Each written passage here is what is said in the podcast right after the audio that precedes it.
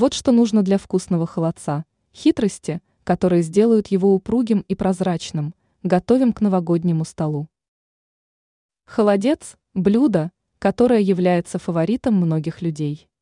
Оно считается хорошим дополнением к картошке, хорошо сочетается с хреном, горчицей и хлебом. Чтобы приготовить идеальный холодец, важно знать некоторые хитрости. Рассмотрим их более подробно. Свиные ножки. Чтобы холодец стал желеобразным, в него важно добавить пару свиных ног или куриных лапок. Также можно использовать небольшое количество частей с хрящами и суставами.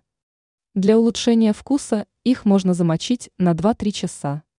Мясо лучше отправлять в холодец после томления частей через 5 часов. Вода. Важно понимать, что недостаточное количество воды может привести в последующем к желанию подлить еще. Делать так не рекомендуется, поскольку это не лучшим образом отразится на вкусе блюда. Лучше изначально добавлять много воды, чтобы после пятичасовой варки она не выпарилась. Первая пенка. Чтобы бульон стал прозрачным, важно снимать пенку. После этого его нужно оставить томиться на слабом огне. Действие после варки.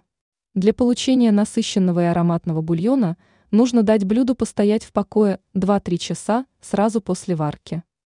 Прибегнув к данным хитростям, вы сможете сделать холодец упругим и прозрачным.